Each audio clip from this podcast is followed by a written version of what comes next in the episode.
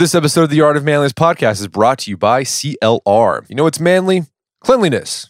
Yep, really. And with CLR, you can master the art of cleanliness. CLR keeps everything sparkling by dissolving dirt, calcium, lime, hard water deposits, and soap scum. No scrubbing, no harsh chemicals. Pretty darn manly. So trust your clean to CLR. Visit CLRbrands.com today or pick up a bottle from a retailer near you. CLRbrands.com.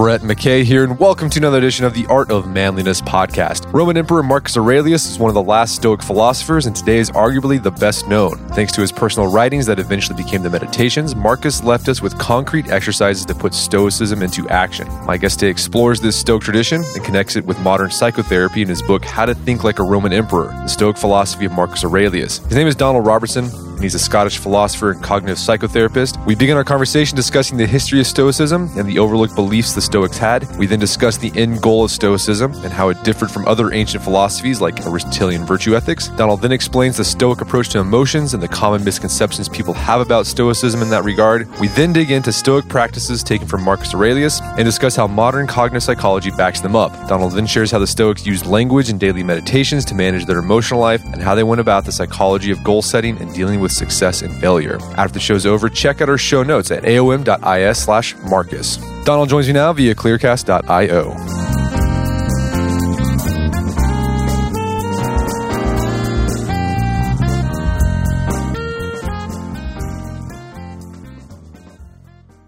Donald Robertson, welcome to the show. Thanks very much, Brett. It's a pleasure to be on.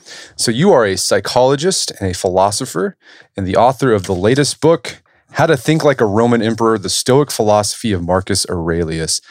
So, I know our listeners are familiar with Stoicism, but I'm curious how, how did you discover Stoicism? Was your career as a psychologist, is that what led you to Stoicism, or was it something else? Well, I'm actually a cognitive behavioral psychotherapist, and I kind of got into Stoicism around the same time that I began training in therapy. So really the whole story started when I was a teenager. My father passed away when I was about 13 years old.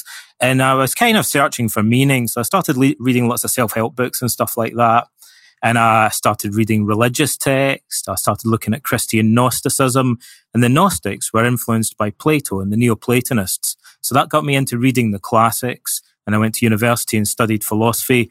And I was really searching for a way to bring together my interests in self-improvement and philosophy and kind of understanding the meaning of life and all that kind of stuff. And it was only really after I graduated from philosophy that I stumbled across the Stoics. I went back to read more about Neoplatonism and I found a book about Plotinus, the Neoplatonist, by a French scholar called Pierre Hadot. And Hadot focused on identifying the psychological or spiritual exercises that he found in the classics. And I immediately realized that these were similar to techniques that we use in modern psychotherapy. And I kind of had an epiphany and I realized that the stuff that Hadot was talking about in classical philosophy dovetailed very neatly with modern psychotherapy. So I started researching that area. And did so? Did you start? Was like a crossover with Stoicism into your your career as a psychotherapist? Yeah, I mean, cognitive behavioral psychotherapy was originally kind of inspired by Stoic philosophy. Albert Ellis, who developed this thing called rational emotive behavior therapy, or REBT, in the 1950s, he was the main precursor or pioneer of modern CBT, and he was originally a psychoanalyst, but he became disillusioned with Freudianism and psychoanalysis. He kind of gave up on it and tried to start again from scratch, which is, I always think is a really admirable thing for somebody to do in the middle of their career. You know, he thought, I'm going to have to reinvent this. It's not quite working for me. And he'd read the Stoics as a teenager and he started to draw inspiration from Marcus Aurelius and Epictetus in developing this new cognitive approach to psychotherapy. So all cognitive behavioral therapists actually know a famous quote from Epictetus, which we're bound to talk about today, which is, it's not things that upset us, but our opinions about things. And that encapsulates what we call the cognitive theory of emotion, the idea that our emotions are largely, if not exclusively, shaped Determined by certain underlying beliefs. And as soon as we view emotion in that way, it opens up a whole repertoire of therapeutic techniques because we can start asking people what the beliefs are that underlie their emotions. We can heighten their awareness of those and we can start questioning the evidence for and against the beliefs that shape their emotions. So that allows us to do cognitive therapy. And that was normally introduced to clients in a, a simple way just by teaching them that, that quotation from the Stoic Epictetus. Well, Let's talk about Stoicism now. Use Marcus Aurelius to explore Stoic ethics and practices. Before we get to his life, because he was the last of the great Roman Stoics. We're kind of starting at the end there. There's a whole history of Stoicism before that. Can you give us sort of a, a, a, sort of a brief thumbnail history of Stoicism? Like where did it start? Who were the founders and all that? Okay, let's compress 500 years of right. history. Into, you can do it. Into, uh, 30 seconds or something, right? Because, well, the first thing is Stoicism lasted five centuries. It was founded in 301 BC by a Phoenician merchant called Zeno of Citium, who was shipwrecked near Athens. And he studied the different philosophies in Athens at the time, and he was particularly inspired by Socrates. So there's a bit of debate about this, but I believe that Stoicism is a Socratic philosophy it's a kind of resurgence of, of the original Socratic philosophy. That's how I think many Stoics saw what they were doing. And Zeno founded this school of philosophy and it, it continued uh, for many centuries all the way down to Marcus Aurelius. And he'd originally trained as a Cynic philosopher, like Diogenes the Cynic in that tradition. And the Stoic school was very egalitarian. Uh, the Stoa Poikile is a, a kind of porch or an arcade where he lectured on the edge of the Agora, the Athenian marketplace, where Socrates had taught before him. So it was out in public. And the Stoics taught men and women and Athenian citizens and foreigners and rich and poor. It was much more open than other schools of philosophy, which had retreated to the gymnasia, kind of like retreating to the ivory towers. So Socrates had taught in the marketplace. The Stoics basically did the same thing. And you could say the very name of Stoicism kind of implies a philosophy of the street, as it were. It took place out in the marketplace, once again, where Socrates had previously taught. And the Stoics' main idea is that virtue, which we'll, we'll probably come back to and elaborate on more, but the essence of it is that the goal of life is attaining a kind of moral wisdom that improves our character. And it, the Stoics call that arete, or it's usually translated as virtue or excellence of character. So the most important thing in life is a sort of self-improvement that strengthens and improves our character. And it's synonymous with a kind of practical or moral wisdom. And so therefore the Stoics are relatively indifferent to the ups and downs of external fortune, poverty or success, uh, friends and enemies. These things are seen as less important compared to our own strength of character. And how did Stoicism go from Greece to Rome 500 years later? Well, funnily enough, there's a simple explanation for that. They, they, there was a succession of leaders who took over the Stoic school. And one of them, a guy called Diogenes of Babylon in 155 BC, went on an ambassadorial mission from Greece to Rome and along with a couple of other philosophers. And he became a kind of celebrity. The Romans thought it was really interesting that he was bring, bringing Greek culture to Rome for the first time and teaching them about this weird philosophy called Stoicism. And of the, the various philosophers that came to Rome, the Stoics had the biggest impact in a sense, because the Romans felt that it really, Stoicism really resonated with traditional Roman Republican values.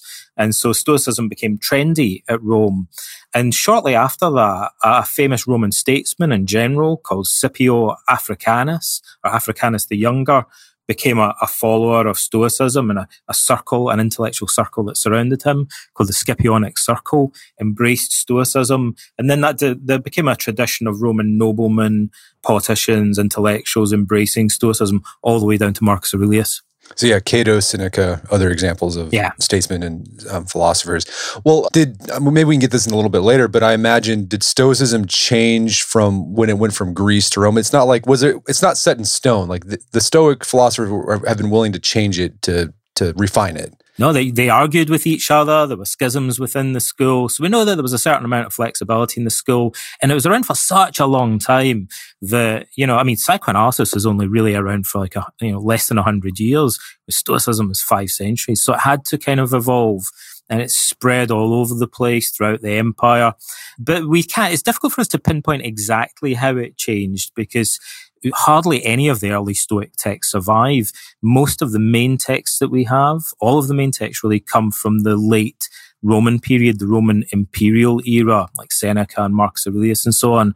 So we can kind of infer that the earlier Stoics were sort of more interested in logic and stuff, and the later Stoics seem more interested in philosophy as a way of life or, or ethics, but it's not entirely clear how significant that difference is because we, we don't know that much about the early Stoics, unfortunately. So when people think of Stoicism today, they often think about the ethics, right? How to live a good life. But there was, as you said, there was a, there was Stoic logic, there was Stoic metaphysics, a Stoic theology. I'm curious, did those things like the metaphysics of Stoics or their theology, if you want to call it that, did that influence their ethics? Yeah, it did. And, you know, like, I mean, we should say the, the Stoics thought of their curriculum, like their philosophy is consisting of these three chunks, Sto- like physics, ethics, and logic. And they thought of them as being closely interconnected in a number of ways. And again, we, we know more about Stoic ethics because the books that survive are mainly dealing with that aspect of Stoicism. And our knowledge of physics in Stoicism is a bit more fragmentary. Stoic logic, we only really know a few fragments about from, from other authors, really. But let's take the physics for a start. The, the, the essence of it really is that Stoics were pantheists. And that means that they believed that the whole universe, the universe in its totality, is sacred and divine.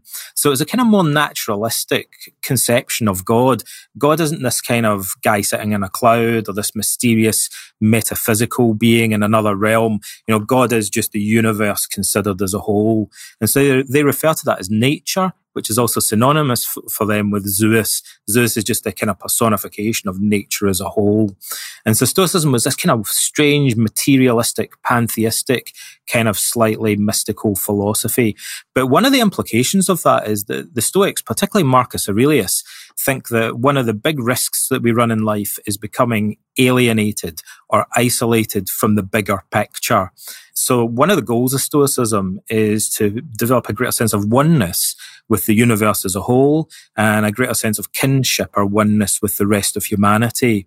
And so they think that kind of underlies our, our moral and our spiritual development. It's linked in with this metaphysical vision that the reality for us and what's sacred is the totality considered as a whole. There's, there's parallels there to like Eastern philosophies like Buddhism. Oh yeah, totally. I mean, from a, a modern perspective, you know, Stoicism and other Hellenistic philosophies, you know, appear like yoga or Buddhism or something like that, or other mystical religions from the East. Um, although we can also see differences between these different traditions. And then the, in terms of logic, funnily enough, having said that, the Stoics were way ahead of their time.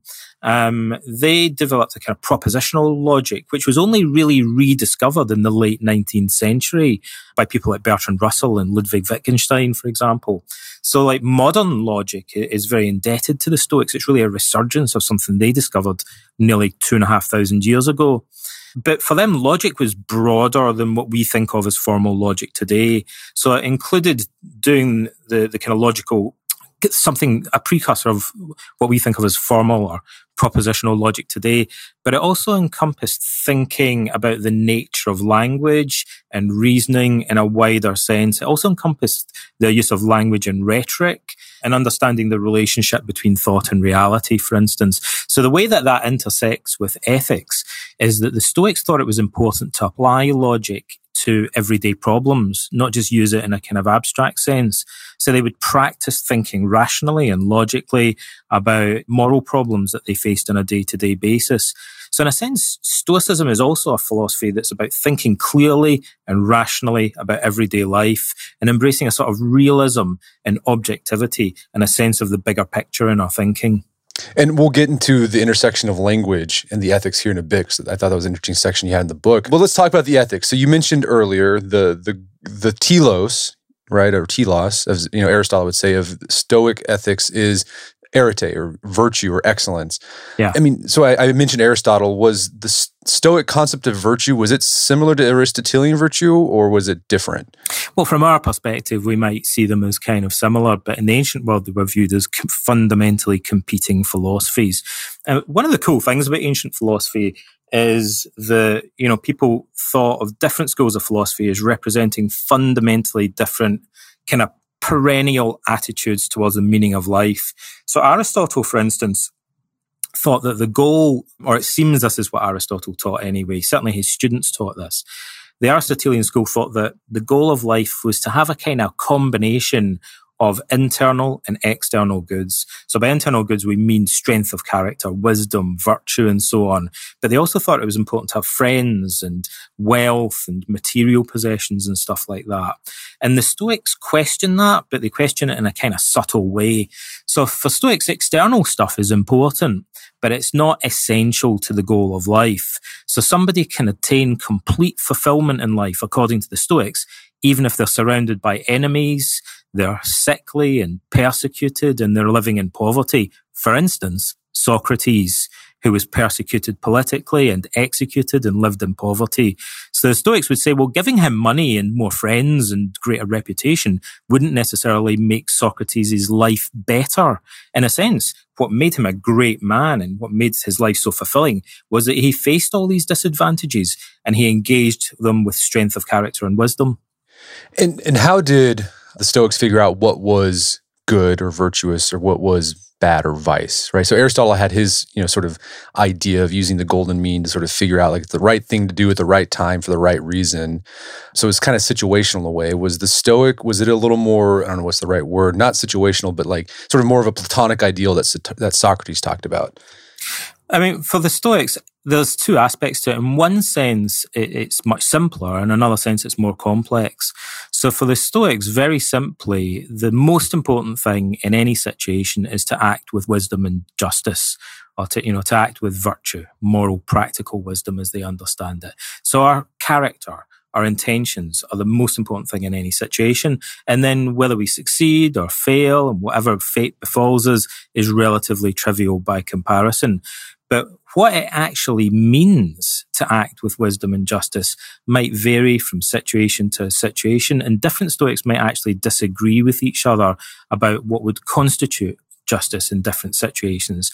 So they would say, look, you know, it may be that sometimes we can't say for certain whether it's virtuous to give money to a beggar in the street or not you know, because there's things about that we we we might be uncertain about the outcome. For example, you know, there's there are elements of judgments of probability and so on. It's a complex question. There's not what kind of one size fits all answer, maybe. But the key thing is that we're acting with the intention fundamentally to do good, and that's the overriding concern for Stoics. And how we apply that in practice is something that might be up for debate. So you mentioned earlier that so Aristotle, his idea of the good life, a flourishing life, eudaimonia, was a combination of internal factors and external factors, right? For Aristotle, yeah. the idea was to become like this Greek gentleman, which required you to have health, wealth, reputation, etc. Yeah. The Stoics, uh, contrary to I think popular belief, like they weren't against those things. No. They, they just they just treated them different. How did they how did they uh, approach those sort of external things of life? Well, they're kind of the best explanation for this in a way is in Socrates, uh, in the dialogues that we have from Xenophon and Plato. In Socrates, we kind of get more arguments for some of these ideas, which we see the Stoics then putting into practice, as it were. So, and the Stoics are influenced by these arguments provided by Socrates and other earlier philosophers. So, in one of the dialogues called the Euthydemus, Socrates argues that, look, people think that wealth and friends and health and all these kind of external things constitute good fortune, like they're good things. But Socrates says, look, all of these things could be used badly by a foolish person or a vicious, a bad person. You know, money, for example, is an easy example. So in the hands of a wise and good person, money can be used philanthropically to do good and wise, prudent things. But in the hands of a foolish person, money can be used to do lots of foolish and terrible things. So these external goods are actually not really intrinsically good in themselves. They just offer us practical advantages or opportunities to exercise more control over our environment. And that can be done well or it can be done badly. And so Socrates concludes from that that the only truly good thing is wisdom itself, because that determines whether we use other things well or whether we use them badly. So these external things are indifference, right? There's and there and there's preferred indifference. So that's like health, money, etc. And there's like yeah. you know unpreferred or dispreferred uh, indifference. So that'd be things like yeah. sickness or poverty. Yeah. So you don't want sickness or poverty, but you're not going to get upset if that happens. Or you want health and wealth, you prefer that, but you're not going to you know spend all your time and energy going after it and also it's variable. Like we, it's it's reasonable to pursue the preferred things and avoid the dispreferred things. So it's reasonable to pursue wealth and avoid po- poverty within certain limits, according to the Stoics. So, you know, the limitless pursuit of wealth would be irrational, according to them. And, you know, sometimes enduring poverty might actually strengthen our character. It might be a good thing. And likewise, we avoid pain. It's reasonable to do that. But sometimes enduring pain and discomfort might be good for our health it might strengthen us, like taking cold showers and things like that might be something that people do because they think it's beneficial, or undergoing surgery might be painful, but we do it because it's beneficial for us. So the Stoics would say it's kind of variable and we need to use reason to judge when something's preferred and when it's dispreferred, although we can make sort of broad generalizations about them. Uh, so, a large part of Stoic ethics is about managing emotions. Desire is one of those emotions, anger, worry, etc. How did the Stoic, and this is kind of where that intersection with your uh, work as a psychotherapist comes in. How what was the Stoic approach to emotions, and what are some of the misconceptions people have about Stoics and emotions? Well, I guess the main misconception is that people think Stoics are unemotional, and I should probably explain the easiest way to explain that is, you know, many terms from Greek philosophy degenerated in their meaning over time, right? And we usually denote that by using a capital letter or writing them in lowercase letters. So Epicureanism with an uppercase E capitalized is a Greek school of philosophy that's kind of nuanced and complex. But to be an Epicurean today with a lowercase e just means like enjoying expensive food and stuff, like being a gourmet or whatever. So it's, it's a much more simplistic, it's almost a caricature of the original idea. And the same is true of Stoicism. When we talk about someone being Stoic today with a lowercase s, we just mean that they're kind of tough minded, unemotional, they've got a stiff upper lip. And that's, you know, Stoicism with a capital S is, uh, as we've seen already, this big, complex 500 year school of philosophy that embraces physics, ethics, and logic and is much more nuanced in its approach. And actually being Stoic with a lowercase s um, not only as a simplification of what Stoicism says about emotions, but it might actually fly in the face sometimes of what the Stoics were advising. So someone who's trying to be Stoic might try to conceal or suppress painful emotions.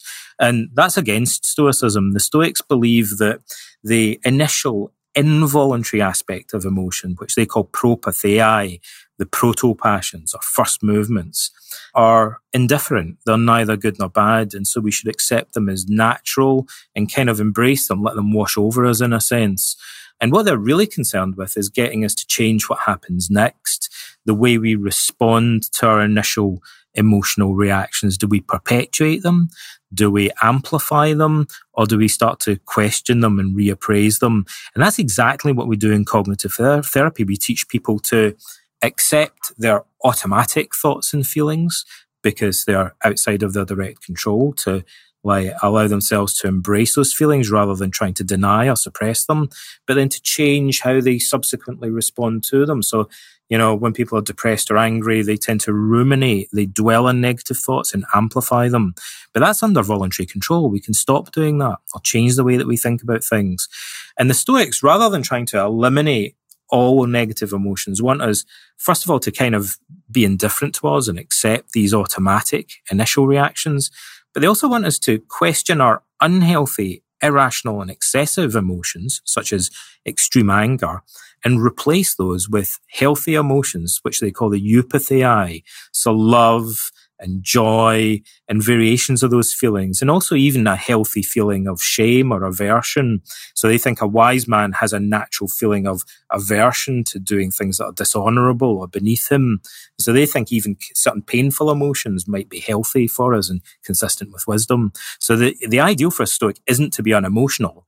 It's to rather replace unhealthy emotions with healthy ones. Was there ever an instance where the Stoics would say that maybe anger was useful? Like Aristotle would say anger is not completely useless or bad. As long as you have it in the right place at the right time for the right reason, anger can be productive. Did the Stoics have that idea or were they they say, yeah, anger just it's not even useful. Don't even go there. Yeah, they disagree with Aristotle. It's it's really cool actually that we have this debate in the ancient world because even today people still can argue about this a bit. So it's a, it's a cool debate. It's an interesting debate. And Seneca wrote a whole book called On Anger. The Stoics were really interested in anger. Today, psychotherapists are mainly interested in depression and anxiety and less so in anger. But the Stoics were more interested in anger than any other emotion. Marcus Aurelius talks about it a lot and Seneca has this whole book on it that comes down to us today. And in that book, he talks about Aristotle's idea that a certain amount of anger might be useful or healthy. And Seneca says, no, he disagrees with that idea. But he disagrees for very subtle reasons, which kind of depend on the Stoics' definition of anger. So the Stoics define the emotions cognitively based on the underlying beliefs that shape them. And so the Stoic theory, and we, we do this in modern cognitive therapy as well. So the Stoic theory that anger, as they define it, is based on the belief that someone deserves to be punished or harmed, in other words, for a perceived injury or transgression. And, you know, it's about revenge. Basically, anger fundamentally is a desire for revenge, the Stoics would say. And they would argue that it's never rational to fundamentally want to harm another person. Now, you might punish someone in a more superficial sense if you think it's going to reform them or educate them or be in their interests. But that would be different because there your fundamental goal is actually to help the other person, to educate or improve them. But if your fundamental goal is to try and hurt them. The Stoics would think that's really what anger is about. It's harming someone for the sake of it, and it's never rational or justifiable to want to do that. And so they say there might be things that resemble anger, but they don't fit our definition. And Seneca even at one point says, look, people, if someone comes up and punches you in the face, you're going to have your blood pressure is going to rise and you have this kind of animal like reaction of anger that's automatic. And Seneca says that's not really anger in the sense that we are talking about. That's an automatic reaction and we treat that as inevitable and, and natural, but we would then question how we're going to respond next and whether we want to lash out and harm the other person or whether we want to try and understand what's going on and rectify things in a rational way. Okay, so yeah, the Stoics not against emotion, but they want people to think about it, reason with their reason their yeah. emotions out. All right, so uh, that's sort of a broad overview of Stoicism. Um, before we get into specifics, let's talk about Marcus Aurelius because you you you use him because like his book, The Meditations, has all these wonderful insights on Stoic practices that he used to be a Stoic. How did Marcus discover Stoicism? Uh, was he original? Was he like brought up in it, or did he discover it later on when he was a young adult? Well, some of this we have to kind of infer. I mean, a lot of people who read the meditations of Marcus Aurelius don't realize that what he's talking about fits into this bigger philosophical tradition. And what, what I've discovered is that a lot of people don't realize that we know some things about Marcus's life because of various Roman histories that survive such as Cassius Dio's or Herodian's or the Historia Augusta and other sources. So we know some stuff about Marcus as well as what he tells us in the Meditations. And we know that we're told anyway that he started studying philosophy when he was 12 years old, which is an unusually early age. A Roman youth would probably only get into philosophy when they were about 15 years old normally. And Marcus got into it much earlier. And it seems that he initially really embraced philosophy as a lifestyle. He dressed like a philosopher. He slept on a camp bed on the floor like a philosopher. And he began to act like a philosopher. And we don't know what sort of philosophy he got into. It sounds like it was probably either cynicism or stoicism or something along those lines. And then we know that round about 15, he began his formal education in philosophy. We know who his teachers were because he tells us, but the histories also confirm that. And we, we, he studied under some of the most famous and important Stoic teachers of his day. He studied also the Platonic school of philosophy and Aristotelian philosophy, and he read about the Epicurean philosophy as well. So he was a very educated man, but it was only in his early twenties that he really embraced philosophy, Stoic philosophy as a way of life that he kind of fully converted to it. It was that because of his unique situation. Because what's interesting about Marcus Aurelius, he wasn't born to be the emperor of Rome. He kind of became that through some weird adoptions, right? And like he kind of inherited the the throne, the the emperor title that way. Yeah, it, it wasn't really expected. It was Hadrian, the Emperor Hadrian, that chose Marcus to become a future emperor as part of a kind of long term succession plan. So there was another emperor between them. Hadrian chose Antoninus to succeed him who we know as the Emperor Antoninus Pius. And he in turn adopted Marcus Aurelius as part of this arrangement made by Hadrian. So Hadrian knew Marcus as a young boy, and he originally had other plans for the succession. And then really, it was about a year before Hadrian died that he suddenly changed his mind and decided, I want Antoninus to succeed me and then Marcus Aurelius to succeed him. This kid, I want this kid to be the future emperor of Rome. And we don't know exactly what convinced Hadrian to do that. All we know is that Marcus said or did something at the court of Hadrian as a small child that earned him the nickname Verissimus, which means the truest, the most true. And it's a play on Marcus's family name, Verus, which means true. And Hadrian says, this kid's not just true, he's the truest of them all. And something that this boy did convinced Hadrian that he needed to put him in place as the future emperor of Rome. We're going to take a quick break for your word from our sponsors. All right, when it comes to cleanliness, kick it new school and wash yourself right with Omigo, the ultimate bathroom experience for better health and hygiene. So the Omigo is a bidet that you can put on your toilet. It's super easy to install. My kids call it the robot toilet because it does so many things. First, it's got the water, which you can adjust the, the temperature of it, the position, pressure, width, movement, so you get yourself down there. And it's got a dryer, so that's no toilet paper required. It's got a heated seat for those cold winter mornings. It's got a light, so if you have to go in the middle of the night, you can check where you're doing. And you can eliminate odor with its carbon filter. Yeah, my kids call it the robot toilet. We've been using it for a while. If you start using Omigo, you can use, start using 75% less toilet paper in your house. So save some money and good for the environment. If you'd like to try out the Omigo, I think you should check it out. You get 20% off your order when you go to my URL. It's myomigo.com slash manliness. That's Omigo as in O. Like, oh, how did I ever live without this? Or, oh, this is a cool robot toilet. Omigo.com slash manliness. Get 20% off your order. Check it out today. Also by Kroger. Did you know that one in eight Americans struggle with hunger? Yet 40% of food produced in the US gets thrown away. A lot of that food waste happens at home. I know I've done that before after cleanup, after dinner, throwing away a big pot of whatever you feel bad. When food waste is sent to landfills, greenhouse gases are also released. So that's a problem for our planet too. But think about this if we redirected just one third of the food we waste to people in need, we would more than cover the unmet food needs across the country while helping to protect the planet. That's what Kroger is doing with their Zero Hunger, Zero Waste Foundation. Last year alone, Kroger donated 325 million meals to local food banks, and they've got some great tips to help reduce food waste at home too. It's all part of the goal to achieve zero hunger and zero waste by 2025. It's a bold, bold goal there. Check out Kroger.com slash ZHZW to learn more. That's Kroger.com slash ZHZW. That's the acronym for zero hunger, zero waste. So one more time, Kroger.com slash ZHZW. Go check it out today. And don't throw out the pot of spaghetti when you're done with dinner. And now back to the show.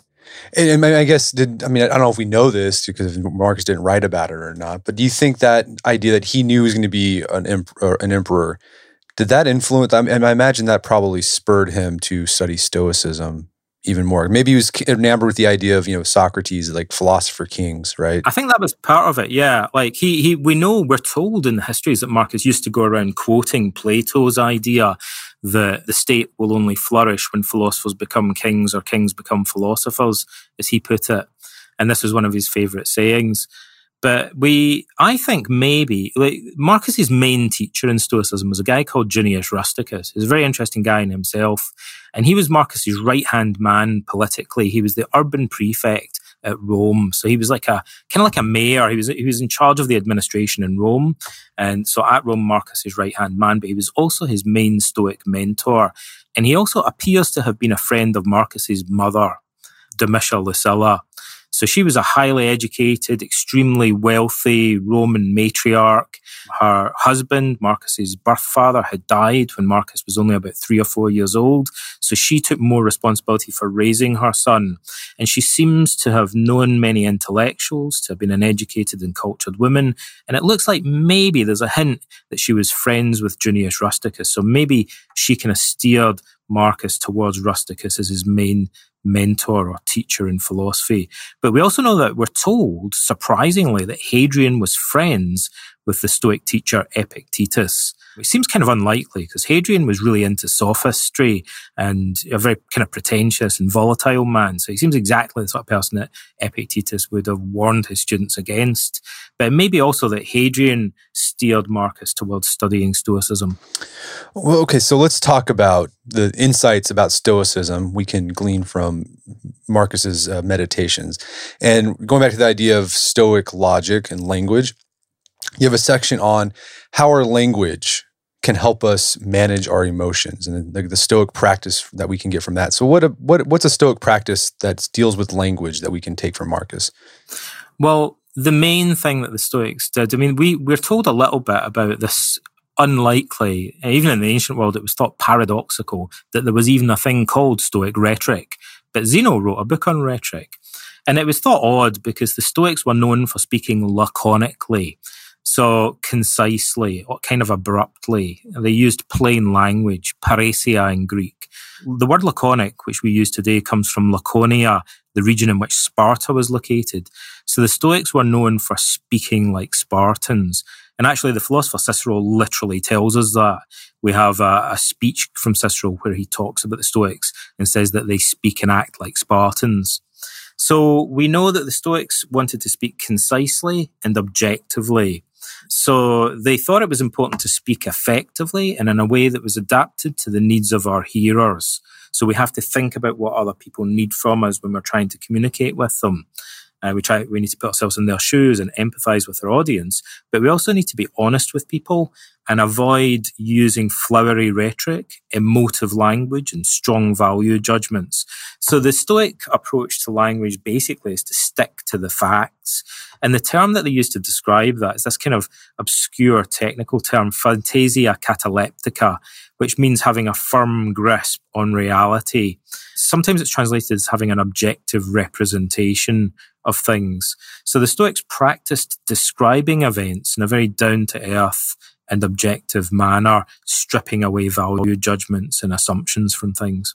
And what insights from modern, you know, behavior psychology bolster the Stoic idea that our you know, that our language can influence the way we think about reality? Well, it's certainly true. I mean, we tend today to to talk about it more in terms of clients' cognitions or their thinking. But we only know about cognition because of the words that people use to express their thoughts. And we know that people exhibit typical cognitive distortions. And the cognitive distortions that people exhibit, you know, are forms of rhetoric, basically, such as hyperbole. So people use exaggeration or hyperbole. They use overgeneralizations when they're talking about their problems. And they use metaphors to evoke emotion. So that might be useful. Like if you're giving a speech and you want to really evoke other people's emotions and stir them up, it could be useful to use flowery rhetoric and to play uh, play on language and stuff. But the problem comes when we start doing that in our own internal thinking. So I might say to myself, well, that guy really tore a strip off me at work today. He shot me down in flames in front of everybody else. Like I felt like a complete and utter idiot. And so there I'm using very emotive language. I'm using metaphors. I'm using generalizations.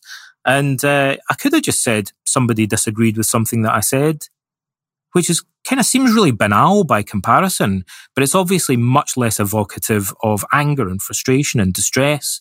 And, you know, sometimes we want to do that when we're giving a powerful speech, but why on earth would we want to do that to ourselves?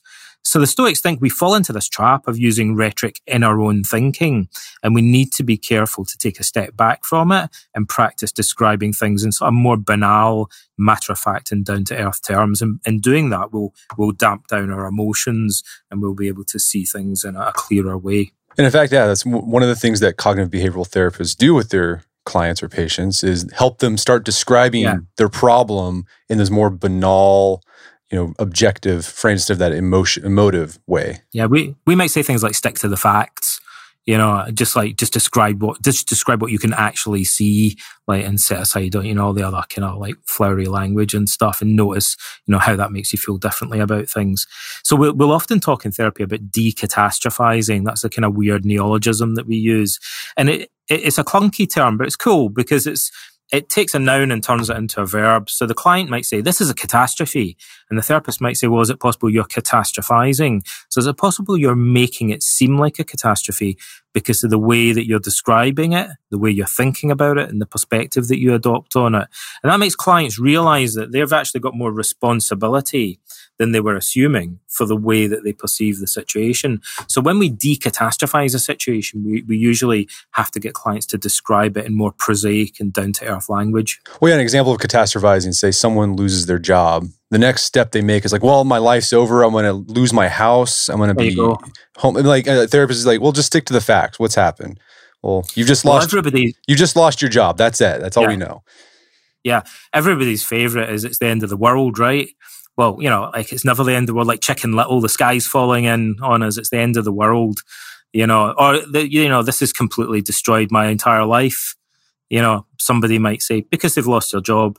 And, uh, you know, I, I'll say very simply as an aside, as a therapist over the years, I've often been surprised by the fact that for many people being made redundant, losing their job, even being sacked from a job, may be one of the best things that happens to them because otherwise people often find themselves spending too much time in jobs that maybe aren't ideal for them.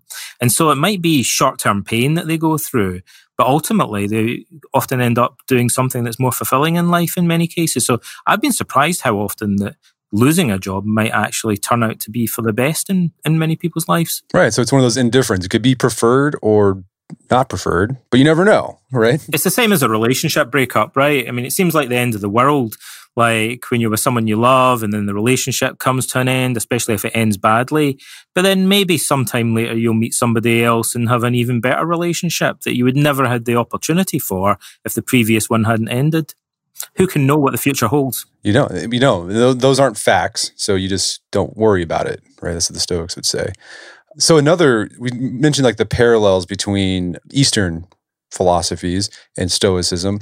Uh, Stoics had a form of meditation yeah. that they would do. And Marcus describes it. What does Stoic meditation look like? Well, what they didn't do, as far as we know, is kind of sit cross legged and wear sandals and burn incense and focus on their breathing and chant and stuff.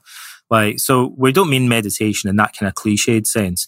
But even when we're studying Oriental religions or philosophy, the, the concept of meditation is much broader than that anyway. So that's really a kind of caricature an oversimplification of what meditation looks like. So we're talking about meditation in a slightly broader sense. So for Stoics, there are many contemplative practices that might be verbal, they might involve visualization, or they might involve more kind of abstract conceptual thinking.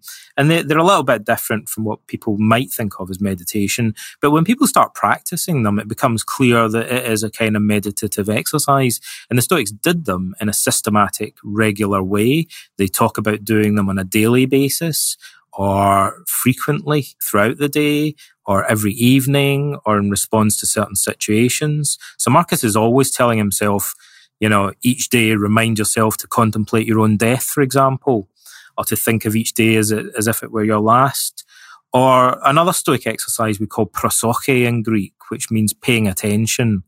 And it involves continually paying attention to the way that you're using your mind, particularly your value judgments and how those are interacting with your emotions and your desires. So it's kind of like Buddhist mindfulness in some ways. The Stoics had a similar concept. But the other one that's popular in Stoicism, which is kind of unlike most meditation practices today, we call the view from above. Hadot who I mentioned earlier, coined the term the view from above for it.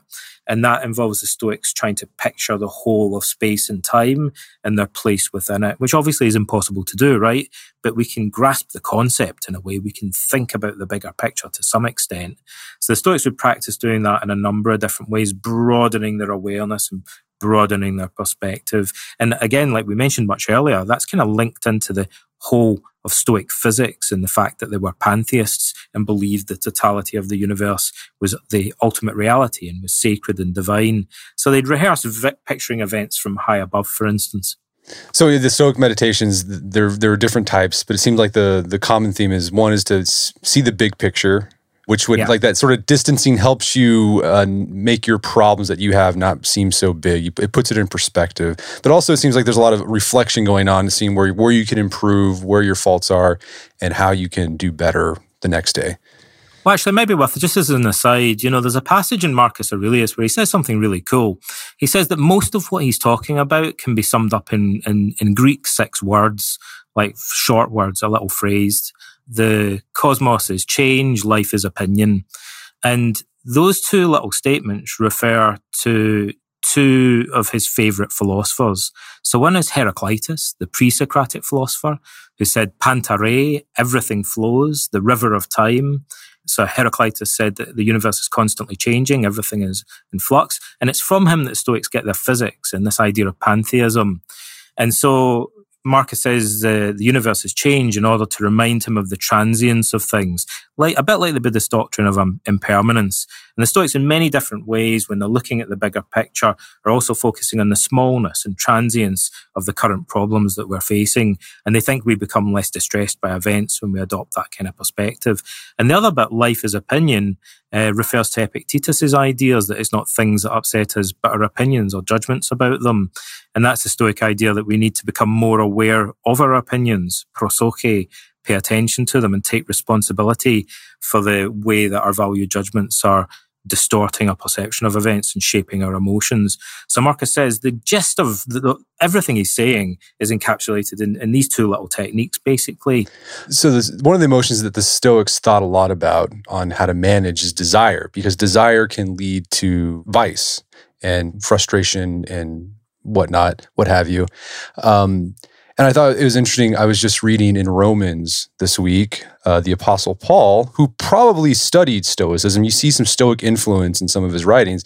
He he talks about wanting to do good, but he doesn't do it the good he wants to do because you know he has this vice inside of him because the desire for temptation is so strong. I thought that was a very Stoic thing that I read as preparing for this conversation.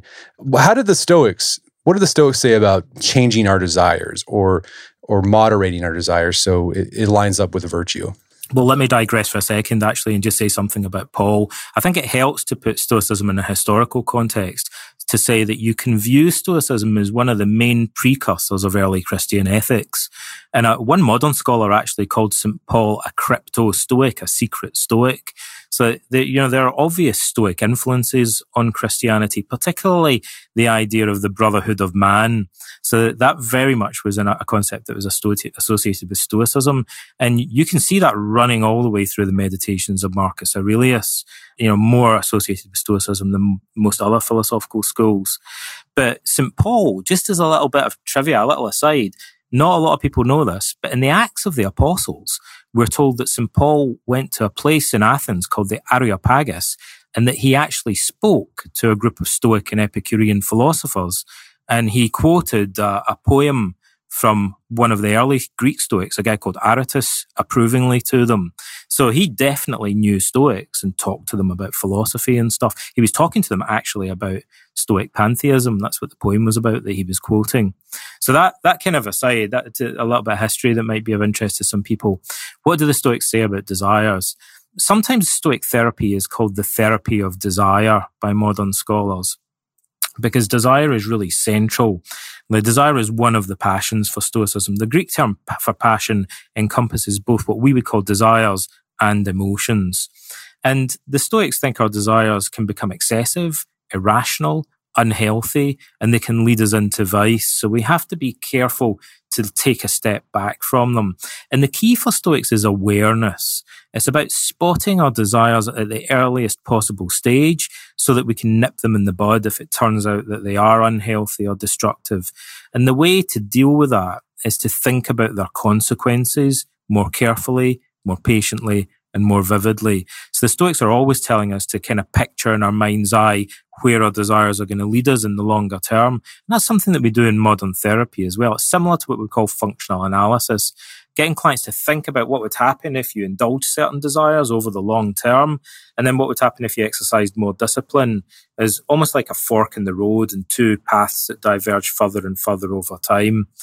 And the other thing the Stoics would do would be to role model wise and good people to think about the people that you most admire in life and how they would deal with similar desires because most of us tend to admire people that exercise self-discipline although we you know we're more lax in exercising it ourselves So one of the main themes of Stoicism is to train ourselves to become more like the sort of people that we admire in life. And because the Stoics think of it as being a kind of hypocrisy in a way to admire self-disciplined people, but not to be self-disciplined ourselves. And they want us just to be more cons- consistent in our morality, more consistent in our thinking by being more like the sort of people that we typically praise and admire. So modeling other people is another way of coping with desire and stoicism. What about anxiety and worry? Worry, that seems like something, a topic that Marcus wrote a lot about in his meditations. Yeah, I mean, the Stoics are very concerned with fear and anxiety and worry. And so some of the things that they would talk about would be, for example, like we mentioned earlier, decatastrophizing. So in modern therapy, like that's one of the main techniques that we use today. Worry is absolutely a, a particular style of thinking as it's defined in modern psychology. Uh, we call it what if thinking. You know, what if this just ends in a disaster? What if I can't cope? So what if thinking is very deeply associated with catastrophizing or kind of exaggerating how bad things are going to be and underestimating our ability to cope. And the Stoics want us to question that, to take a step back from it and redescribe things in more objective and down to earth language. But they also want, want us to notice when we're beginning to worry and postpone it. So Epictetus says, take a step back like withhold judgment for a while until you've calmed down and you can think through things more clearly at your leisure. And we call that worry postponement today. It's one of the most effective techniques in the cognitive therapy of worry and anxiety. So learning to spot when we're starting to worry and catastrophize and taking a kind of time out from it and saying, wait a minute, I'm going to come back and think about this a few hours from now or later in the evening when I've calmed down a little bit and I'm able to think about it more clearly and to problem solve uh, in a more rational way.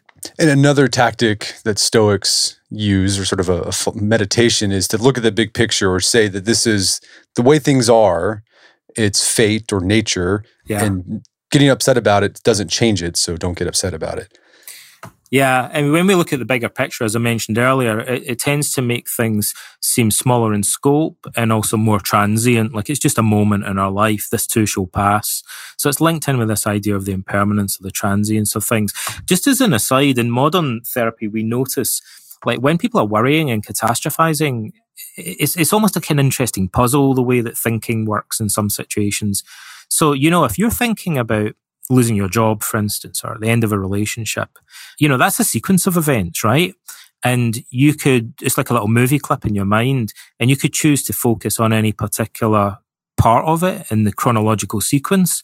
But when people are worrying, they tend to obviously focus on the scariest part of it, the most upsetting part, and kind of stop there and go round and round that bit. And we find in therapy that very simply, if we sometimes say to people, well, what would probably happen next? And then get them to kind of answer that question and then keep asking it. And then what would probably happen? And then what would probably happen? Well, if I broke up with my girlfriend, it'd be just catastrophic. It'd be the end of the world. Well, what would probably happen next? Well, I'd probably feel really depressed and I'd kind of stay at home and I wouldn't go out. And then what would probably happen after that? well, I guess I'd start to think about socializing again and meeting other people. And then what would probably happen next? Well, I guess I'd probably meet another girl and form another relationship and so on. So when we get people to move forward in a kind of patient, systematic manner, it, it tends to damp down the initial anxiety and they view things in a more balanced way. And also they start to think more about ways of coping. Whereas when people are worrying, they tend to just tell themselves that they can't cope. And you know, the Stoic technique of thinking of things in terms of a wider context, I think serves a similar purpose. It forces us to realize that the perceived catastrophes that happen to us are temporary and that we have to move on from them. And that seems less overwhelming. This idea of stoic acceptance is it, is it fatalism? Like were the stoics did the stoics say well that's just the way things are. There's nothing you can do about it. Or was their fatalism different from that that passive fatalism? Yeah, like the, the idea of the Stoic as a kind of passive doormat that just sits in his hands and stays at home, it the stay at home Stoic, right?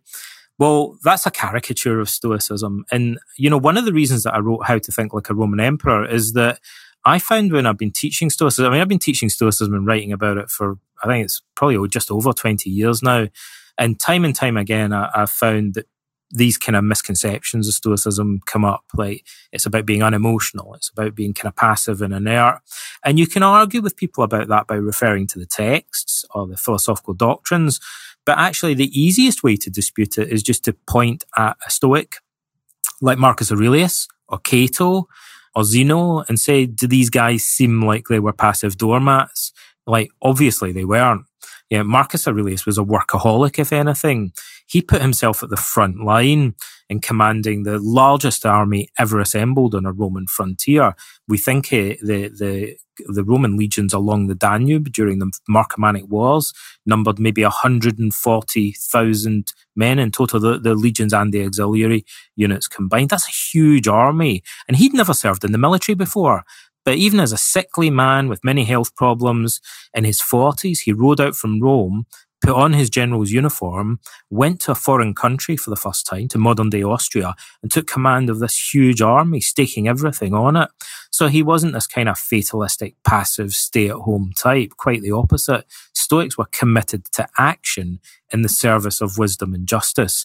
But the, the thing about Stoicism is that it teaches us how to reconcile a commitment to determined action in the service of our fundamental values and principles with emotional acceptance so that we don't become upset if we encounter setbacks or we're thwarted along the way. Because the Stoics think that the most important thing is to have the intention to do good in the world while simultaneously accepting the fact that we might not succeed or that we might encounter resistance or setbacks along the way and not to kind of get upset or feel overwhelmed if that happens. Now, that's explained famously by Cicero. Cicero wasn't a Stoic. He was a follower of the, the academic school of philosophy that was founded by Plato. But Cicero, a famous Roman orator, who lived centuries earlier than Marcus, was a very educated man and he'd studied Stoicism at Athens. And he tells us that the Stoics explained this as being like a man throwing a spear or an archer and he focuses on throwing the spear at the target to the best of his ability. And whether he actually hits the target or not is in the hands of fate. Once the spear's flown, if he's throwing it at a wild boar, for example, you know, it might dart in the opposite direction and he might miss it. But his only goal is to throw the spear in this most skillful way that he possibly can, and then to be relatively indifferent to whether he actually hits the target or not, simply to do the best insofar as that's within his power. But in order to try his best, he has to have a target to aim at. And that's how the Stoics view the goal of benefiting humanity. They have to have that goal in order to aim at something constructive and meaningful in life, to have a sense of purpose in life, but they mustn't demand success. They have to be relatively accepting uh, of the fact that they might fail or encounter setbacks along the way. That's a tight. That's a tough rope to walk. It's, it, there's like a tension there that I think could be really yes, a balancing act, right? Right, because you know you you you have to do your best, but not be attached to the results. But like the results are often like what spurs you or motivates you to do your best. But you, you have to like take a step back and not do that, and that that can be tricky. Those are the preferred indifference in Stoicism, which is kind of misleading language.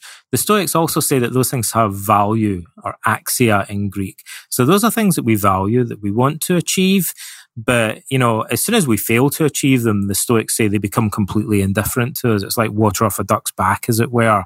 So the Stoics should just kind of shrug that off and move on to the next thing. But nevertheless, while we're aiming for them, they do have a certain type of limited importance or value. And we have to assign that value to things in order to motivate ourselves and to have something to focus on. But the value that we assign to hitting the target should never be so much that it would distress us if we miss. Like we shouldn't place so much value on it that we throw a tantrum, like or get upset if things don't go as we would have desired. And we should never place more value on obtaining those externals than we place on our own strength of character uh, and our own wisdom and virtue. Wisdom and virtue always trumps the value that we place on externals. And that's like the Stoics basically saying we should never sell out for wealth or reputation or whatever. We should never be willing to sacrifice our own character and integrity, no matter how, how much is at stake externally. Well, how does, how does the Stoic deal with, like, say, trying to extinguish an injustice in the world, right? The Stoics were about justice, but in the process of saying fighting some injustice, they might have setbacks. You know, like how would the Stoics, like they say, just don't get upset, just keep trying? Was that would that be their their their? Well, pro- Ryan Holiday says, you know, he he paraphrases one of the passages in the Meditations for his book, "The obstacle is a way." And that's that's exactly what the Stoics mean. So when we encounter an obstacle, it now becomes a new opportunity for us to exercise virtue.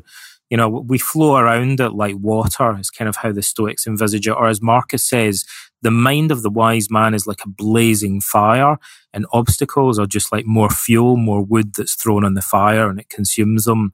So for the Stoic, if he encounters a setback when he's trying to act in the service of justice, he needs to just accept the reality of it, accept his situation, and then he decides what would constitute wisdom and justice in responding to the new situation. So he just adapts and then tries to act with virtue and integrity in face of the new in the face of the new situation that he's now encountering. Well, Donald, this has been a great conversation. Where can people go to learn more about the book? Well, they if they want to find more uh, about the stuff that I do, my website is just my name. It's Donald Robertson, all one word, dot name, not dot com. Or I have a lot of free courses and downloads as well that people can do. And that's just on my e-learning site, which is just the subdomain learn. So it's learn dot donaldrobertson.name. And the main books that I've written, I've written six books, but the, the ones on Stoicism are how to Think Like a Roman Emperor, the one we've been talking about, the Stoic philosophy of Marcus Aurelius, and also a teach yourself book called Stoicism and the Art of Happiness. That they, they can find these books on Amazon or any online bookstore. And also the more academic book that I wrote for therapists and philosophers is called The Philosophy of Cognitive Behavioral Therapy. And that goes more deeply into the the relationship with psychotherapy and the, the history of uh, Stoicism and psychotherapy. Fantastic. Well, Donald Robertson, thanks so much time. It's been a pleasure. Thanks, Brett. It's been a pleasure speaking to you. My guest today was Donald Robertson. He's the author of the book How to Think Like a Roman Emperor. It's available on Amazon.com and bookstores everywhere. You can find out more information about his work at his website, donaldrobertson.name, or also check out our show notes at aom.is slash Marcus, where you can find links to resources where you can delve deeper into this topic.